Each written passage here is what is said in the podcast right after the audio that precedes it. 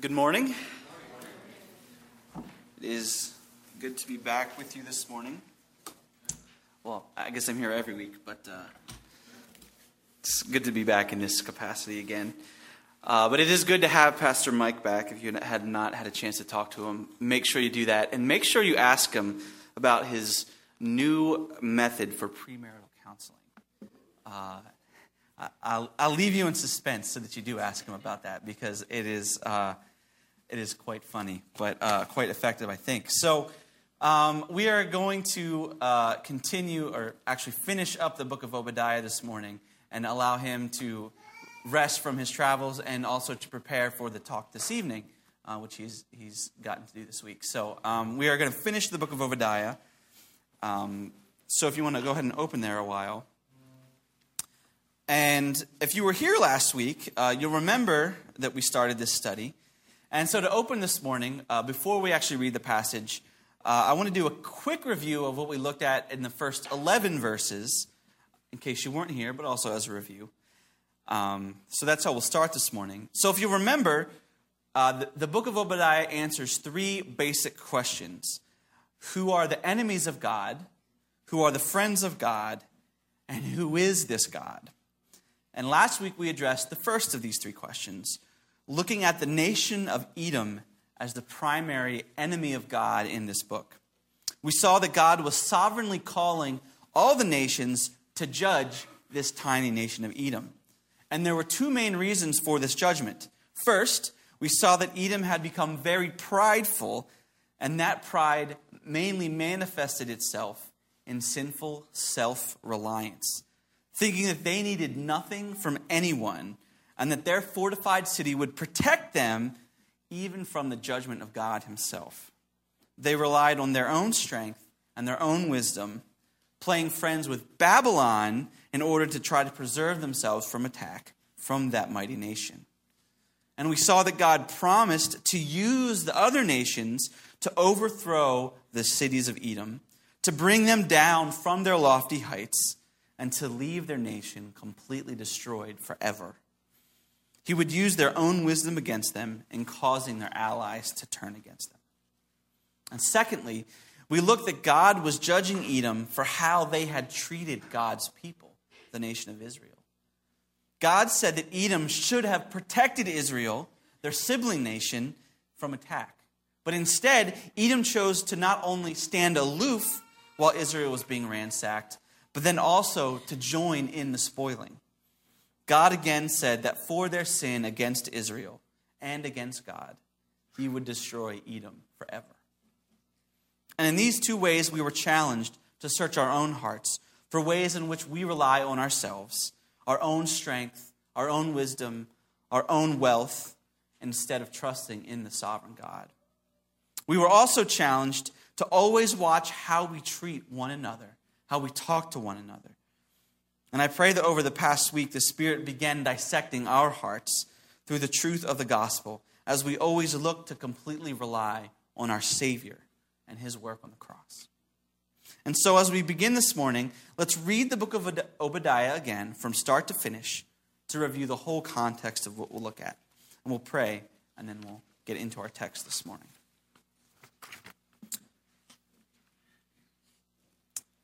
The vision of Obadiah. Thus says the Lord God concerning Edom We have heard a report from the Lord, and a messenger has been sent among the nations. Rise up, let us rise against her for battle. Behold, I will make you small among the nations. You shall be utterly despised. The pride of your heart has deceived you, you who live in the clefts of the rock, in your lofty dwelling, who say in your heart, Who will bring me down to the ground? Though you soar aloft like the eagle, though your nest is set among the stars, from there I will bring you down, declares the Lord. If thieves came to you, if plunderers came by night, how you have been destroyed, would they not only steal enough for themselves? If grape gatherers came to you, would they not leave gleanings? How Esau has been pillaged, his treasures sought out. All your allies have driven you to your border. Those at peace with you have deceived you. They have prevailed against you. Those who eat your bread have set a trap beneath you. You have no understanding. Will I not on that day, declares the Lord, destroy the wise men out of Edom and understanding out of Mount Esau?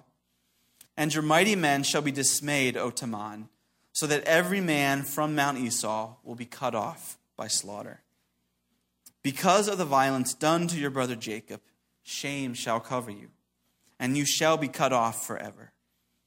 On the day that you stood aloof, on the day that strangers carried off his wealth, and foreigners entered his gates, and cast lot for, lots for Jerusalem, you were like one of them. But do not gloat over the day of your brother and the day of his misfortune. Do not rejoice over the people of Judah in the day of their ruin. Do not boast in the day of distress. Do not enter the gate of my people in the day of their calamity.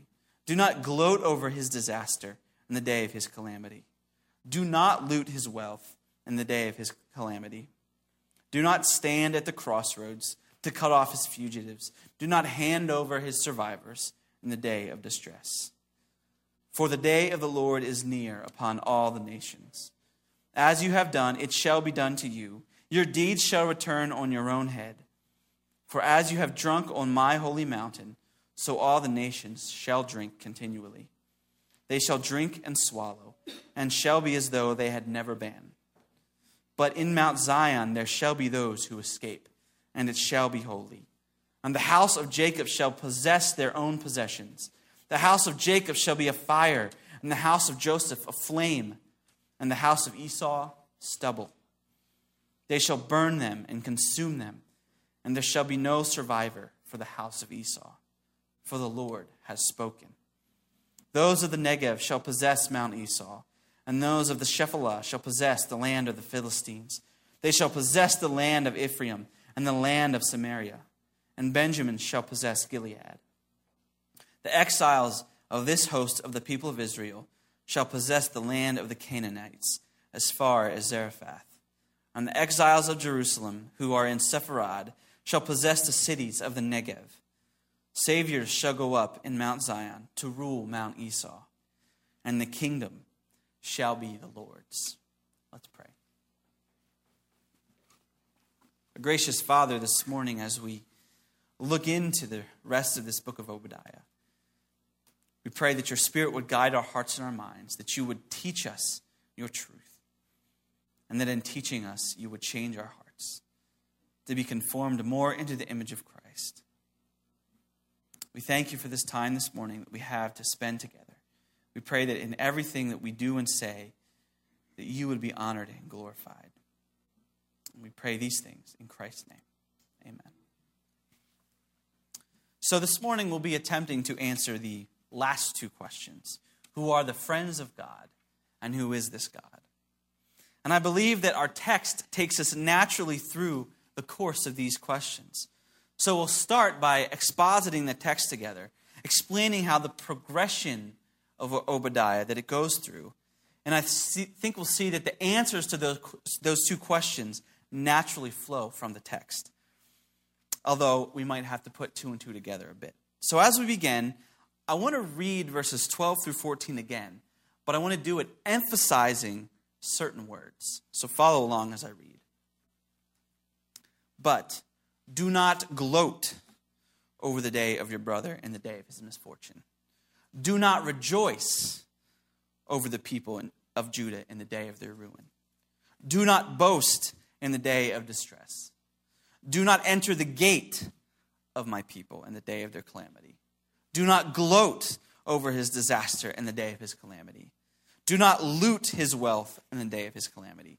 Do not stand at the crossroads to cut off his fugitives. Do not hand over his survivors in the day of distress. Did you notice the words I was emphasizing there? Or more importantly, did you notice the tense of the words that I emphasized there? all of those phrases are commands. Though we still are on the same theme that we left off from last week of how Edom should treat Israel, we have moved from the past tense, Edom did something to Israel, to the present tense command, Edom should do something to or for Israel. It's very interesting switch that Obadiah makes here. And I think this naturally begs the question why? Why does he make that switch?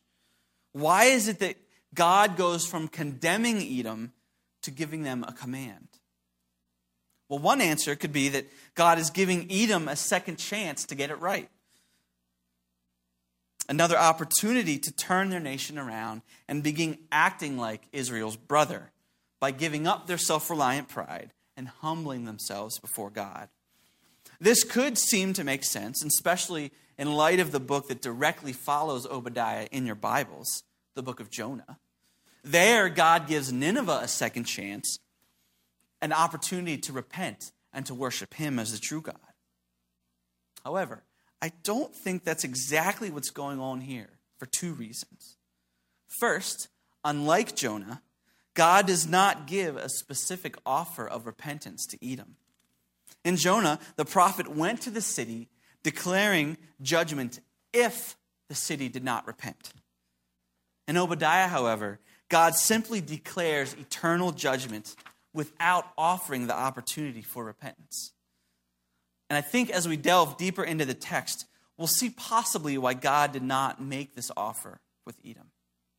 But secondly, I think we see from the context of these commands that, that there is not an, uh, an offering of opportunity for repentance.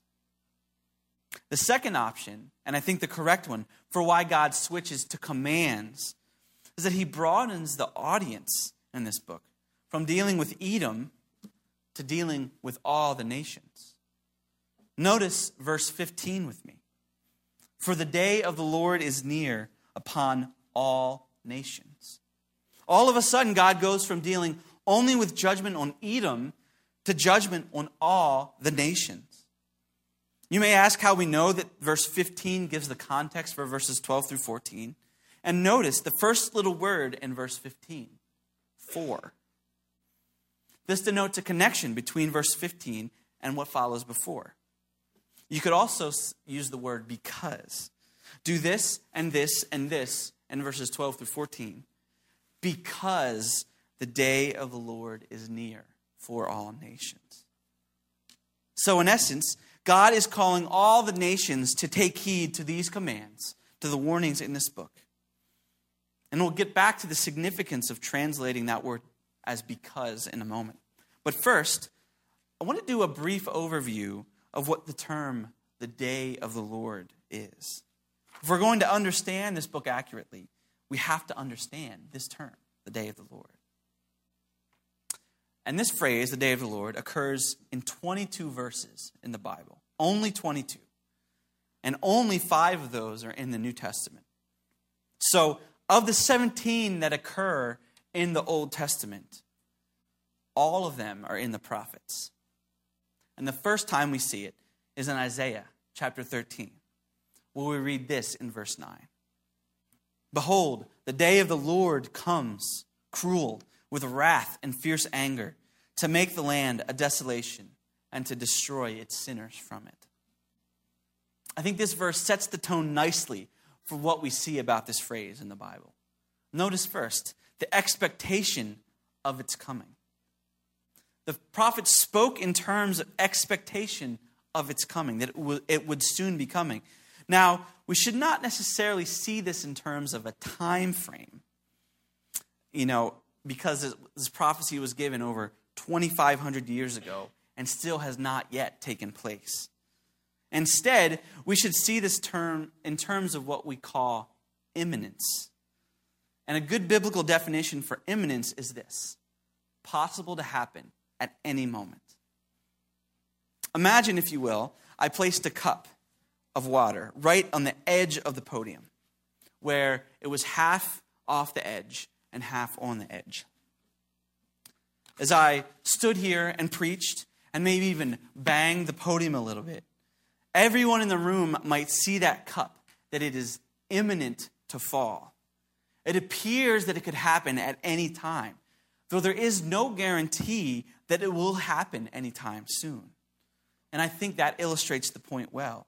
The day of the Lord could happen at any moment, though there is never a guarantee that it will happen soon. And so it is with the day of the Lord. It is imminent, it could happen at any time. And secondly, we see from the verse in Isaiah that the day of the Lord is one of God's wrath and judgment being carried out, especially against sin. And we'll see this theme continued throughout this discussion.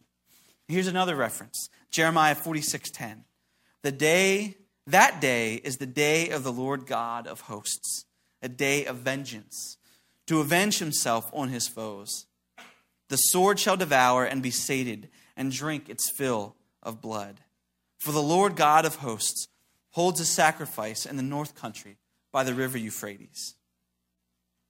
Notice again a similar theme one of judgment, one of wrath. This verse brings in the theme of vengeance against God's foes as well. And this is certainly something we have seen so far in Obadiah God carrying out his judgment on his enemies, or the enemies of his people. And in the two minor prophets, right before Obadiah, Joel and Amos, there's an element of darkness as well when it talks about the day of the Lord. I believe both referring to physical darkness, but also to the darkness of fear that will fall upon the nations as the Lord returns.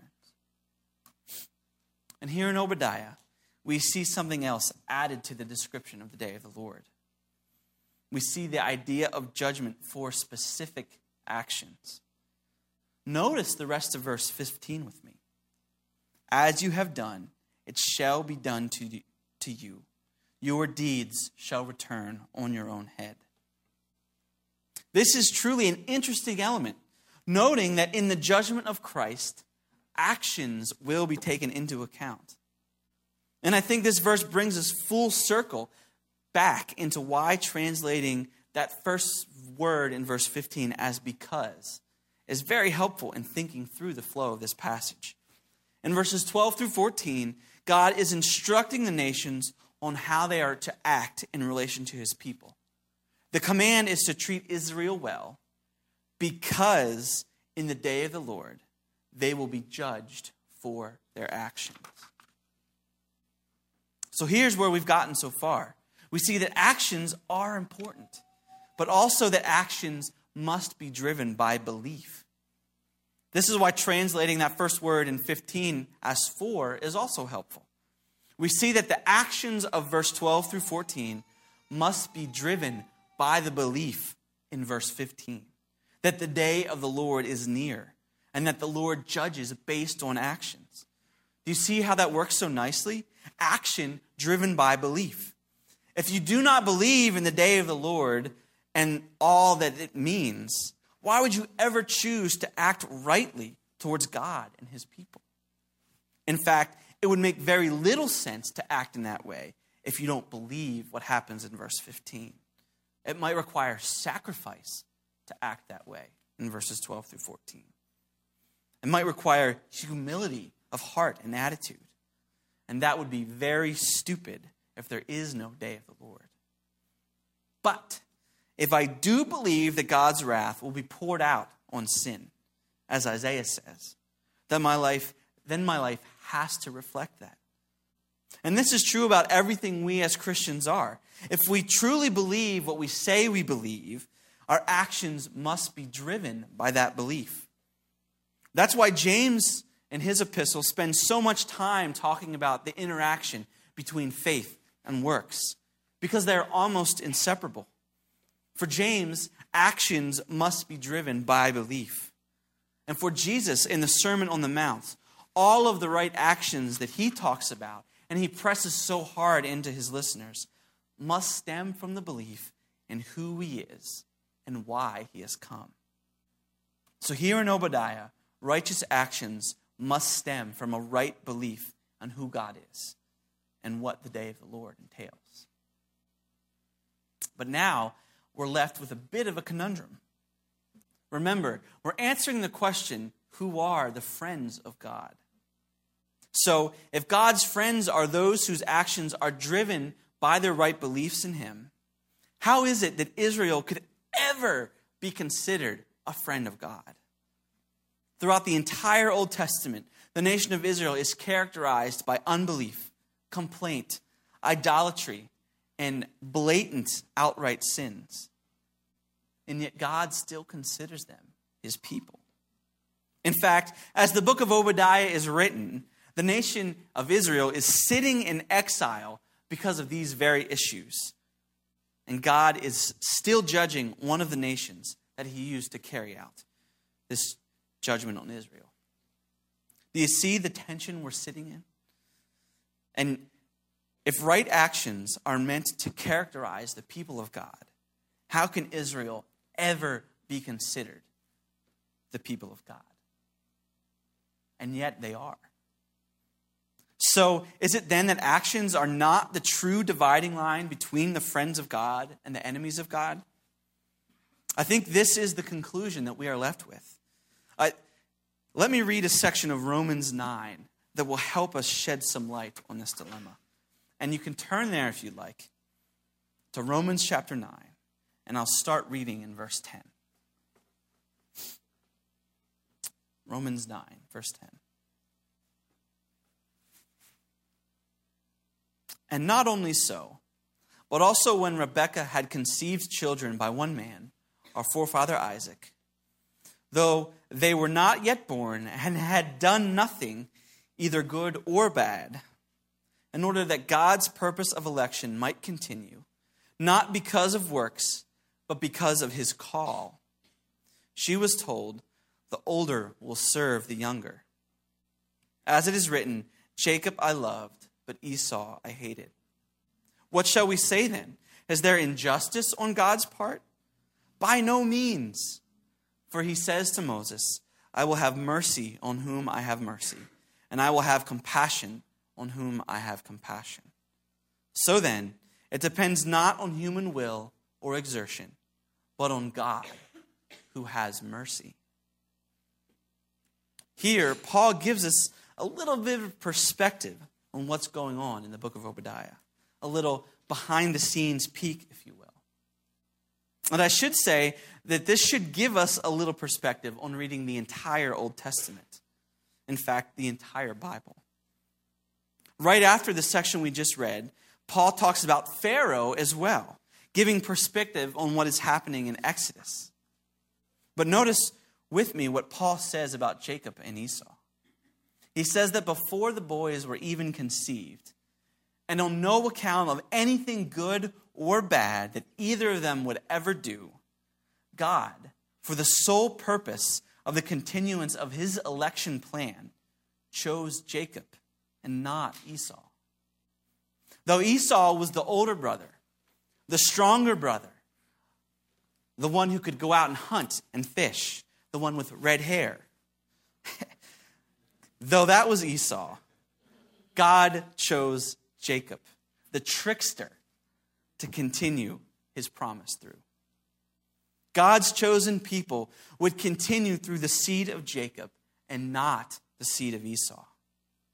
And notice verse 16 in Romans 9 again with me. So then, it depends not on human will or exertion, but on God who has mercy. We don't have sufficient time this morning to delve into the deep theological discussion on the election purposes of God. But what we must understand from what Paul is saying is that our right standing before God, our placement in the category of being a friend of God, has absolutely nothing to do with our own work or effort, but with the sovereign election purposes of God. Now, I, I did not say that there is no burden on our part, for Scripture also makes it clear that condemnation is one owns responsibility, and faith goes along with that. And we don't have time to delve into how all this works out, nor could we ever know anything and everything that there is to know about it. But I do think it is good for us to wrestle in our own minds this morning with sovereign election, the sovereign grace of God. Scripture does not shy away from this topic. Ephesians 1 says this Blessed be the God and Father of our Lord Jesus Christ, who has blessed us in Christ with every spiritual blessing in the heavenly places, even as he chose us in him before the foundation of the world, that we should be holy and blameless in love. He predestined us for adoption through Jesus Christ, according to the purpose of his will, to the praise of his glorious grace, with which he has blessed us in the beloved. Notice here again God's sovereign election purposes. There is no choosing on our behalf. There, sorry, there is choosing. There is choosing before the foundation of the world. The same concept we saw in Romans with Jacob being chosen before conception. And notice again what Paul says in the last phrase of verse 4 of Ephesians that we should be holy and blameless before him. So here in Ephesians, Paul touches on the same issue that we see in Obadiah that our standing before God, our placement in Christ, is a product of his choosing, and it must have an outcome in right actions. Or, in other words, our right actions, being holy and blameless, are a product of our standing in Christ. And before we look at the benefits of being a friend of God, we have to ask what this understanding of God's choice should, should cause within us. How does this apply to us? First, and possibly most importantly, it should humble us. We can take no credit for anything in and of ourselves, for what we are in Christ is a work of God. In fact, Paul says in 1 Corinthians that God often chooses the weak and lowly things of the world. So if we are chosen by God, we are probably weak and lowly. How humbling is that to our hearts? And God says this in Isaiah 66 But this is the one to whom I will look, he who is humble and contrite in spirit and trembles at my word. God's friends, or in this context, the ones to whom God looks, are those who are humble in heart because they understand why they are who they are before God. Secondly, God's sovereign grace should drive us to proper worship because of our humbled hearts. John Piper famously writes this in his book entitled Desiring God God is most glorified in us when we are most satisfied in Him. God being properly glorified or properly worshiped happens greatest when we are humbled enough to find all of our satisfaction in Him, completely devoid of any self reliance, the truest act of worship. Notice this builds on what we talked about last week the fact that God judges Edom for their self reliance. God loathes self reliance and thus complete dependency on Him is a true act of worship. And finally, God's sovereign grace should drive our right actions, the very thing that Obadiah and Ephesians are getting at. Every day we make choices that must be defined by our beliefs. Our aim is to every day be more and more blameless in our thoughts, words, and actions, being dependent on the Holy Spirit to work the change. So here is where we are. For the friends of God, actions are always driven by right belief. But being a friend of God is completely dependent upon the sovereign choice of God. Remember, God chose Jacob as his people and not Esau. And we have seen what this should mean in our lives. So, what are the blessings of being a friend of God in Obadiah? Well, first, in Obadiah verses 15 through 17, we see that for God's friends, there is mercy and not judgment. In verses 15 and 16, God says that for his enemies, vengeance will be carried out, their actions will bring wrath. But for God's people, there will be an escape in verse 17.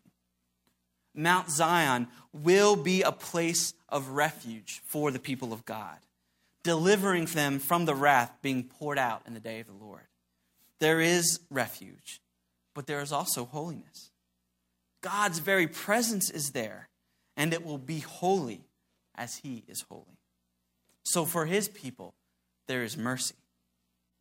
Secondly, in verse 18, we see that a blessing of being one of God's people is triumph over enemies.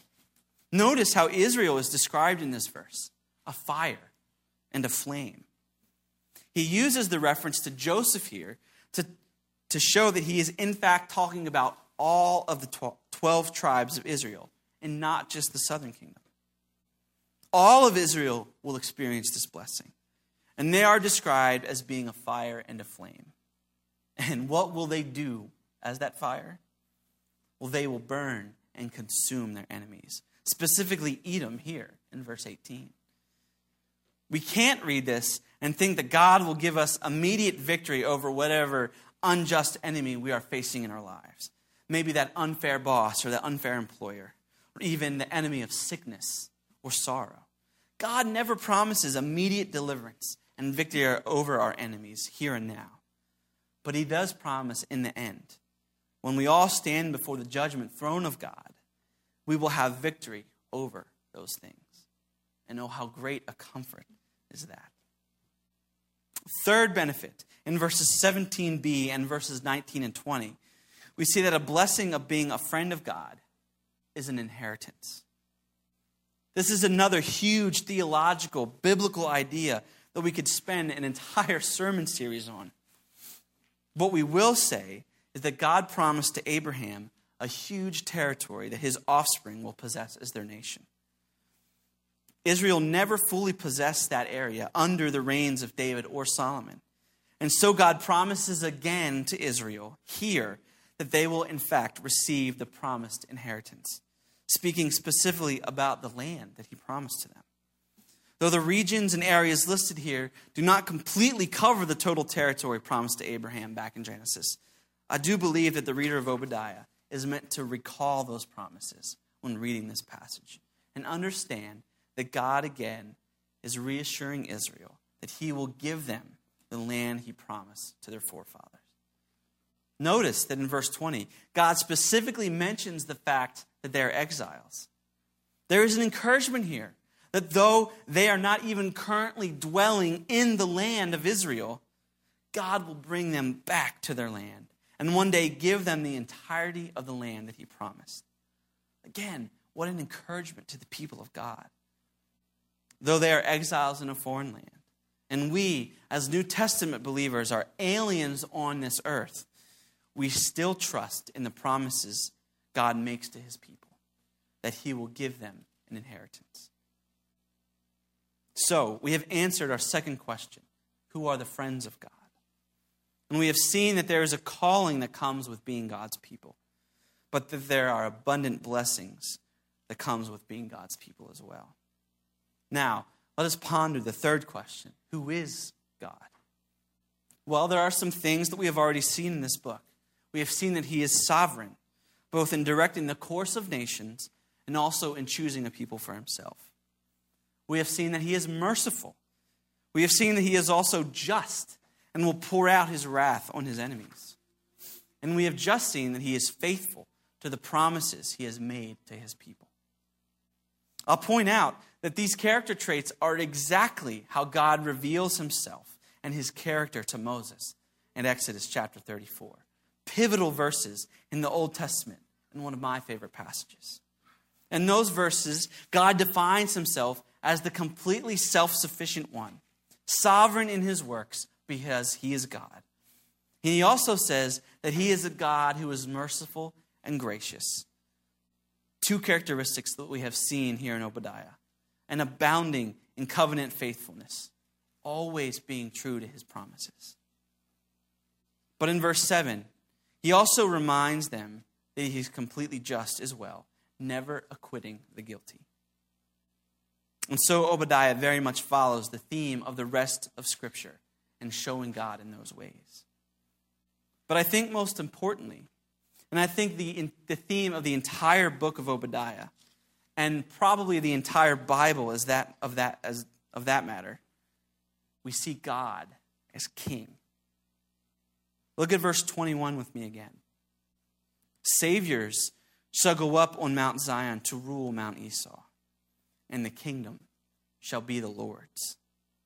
This verse ends the book in the same way that it started that God is the sovereign ruler over all the earth.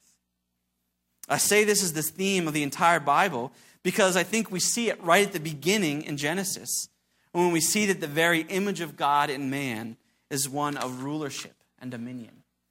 And we see it at the very end of the Bible in Revelation, where Christ establishes his kingdom after his judgment is complete. And I think that the reader of Obadiah is meant to remember here God's purpose in choosing the nation of Israel to be a kingdom of priests, a nation that would actually serve to bring the rest of the world under the rule of the Messiah, Christ. This was how he described his purpose, their purpose, in Exodus chapter 19, verse 6. And yet we know they failed in that purpose, just as we, the church, fail in that purpose each and every day. But notice again the encouragement in these words. There is no equivocation in this statement. The kingdom will be the Lord's. God will establish his reign with merely the word from his mouth, as we see in Revelation. God is accomplishing his purposes in the world. Yes, choosing to use his people to do that, but also even directing the course of entire nations according to his sovereign purpose as well. This should again drive us to more humility before him, better worship of him, greater action for him. And there's one final point I'd like to make as we close our time in Obadiah this morning. I think we'd be missing part of the beauty of this book if we don't see how verse 21 plays out through the life of Christ as well. There are two central figures in the life of Christ that we know also descended from Esau, and they are Herod the Great, the king during the birth of Christ, and Herod Antipas, the son of Herod the Great and the king of Israel during the death of Christ. We know that these two men were Idumeans or Edomites. We know that the first time Christ ascended a hill in Jerusalem, it was in fact Herod, a son of Esau, who thought he was delivering Christ over to death, ending his reign. Seemingly, there was no salvation, and Edom again had gained a victory. But we know that Herod's judgment was not final, for we know that the victory of Christ began on that very cross that Herod condemned Christ to and is finally consummated in the return of Christ to Mount Zion, fulfilling every promise made in this short book by judging Edom and establishing his own kingdom, one that encompasses the whole earth, and at whose name every knee will bow and every tongue confess that Jesus is the one and only King. You could call it irony in the way the story played out in Christ. But I think as believers in Christ, we are ultimately meant to be reminded of the cross, through which we have our redemption, and the final kingdom through which we have our salvation. Let's close in prayer, remembering all of these things and rejoicing in our great Savior, who is the King. Our Father, this morning, we thank you for this short book of Obadiah. We thank you for the truth that it contains. Father, though it's written to a, a heathen nation 2,500 years ago, we know that you are still using it, using your truth to change our hearts this morning. Father, we give you honor and glory that you are the King, that you are, through your church, through your plan and your purposes, you are bringing the world to yourself. That through the work of Christ on the cross, you are reconciling sinful people to yourself. We give you thanks and praise for that this morning. And, and we ask that as we ponder and meditate on that, that your Spirit would apply it to our hearts and that we would go forth from here better servants of Christ. That we, our desire would be that our actions flow forth from what we believe. That when we believe in the sacrifice of Christ, that He will one day rule this whole world. That each and every day our actions would be defined by that. And not sinful self reliance on ourselves. We thank you and we praise you. It's in Christ's name.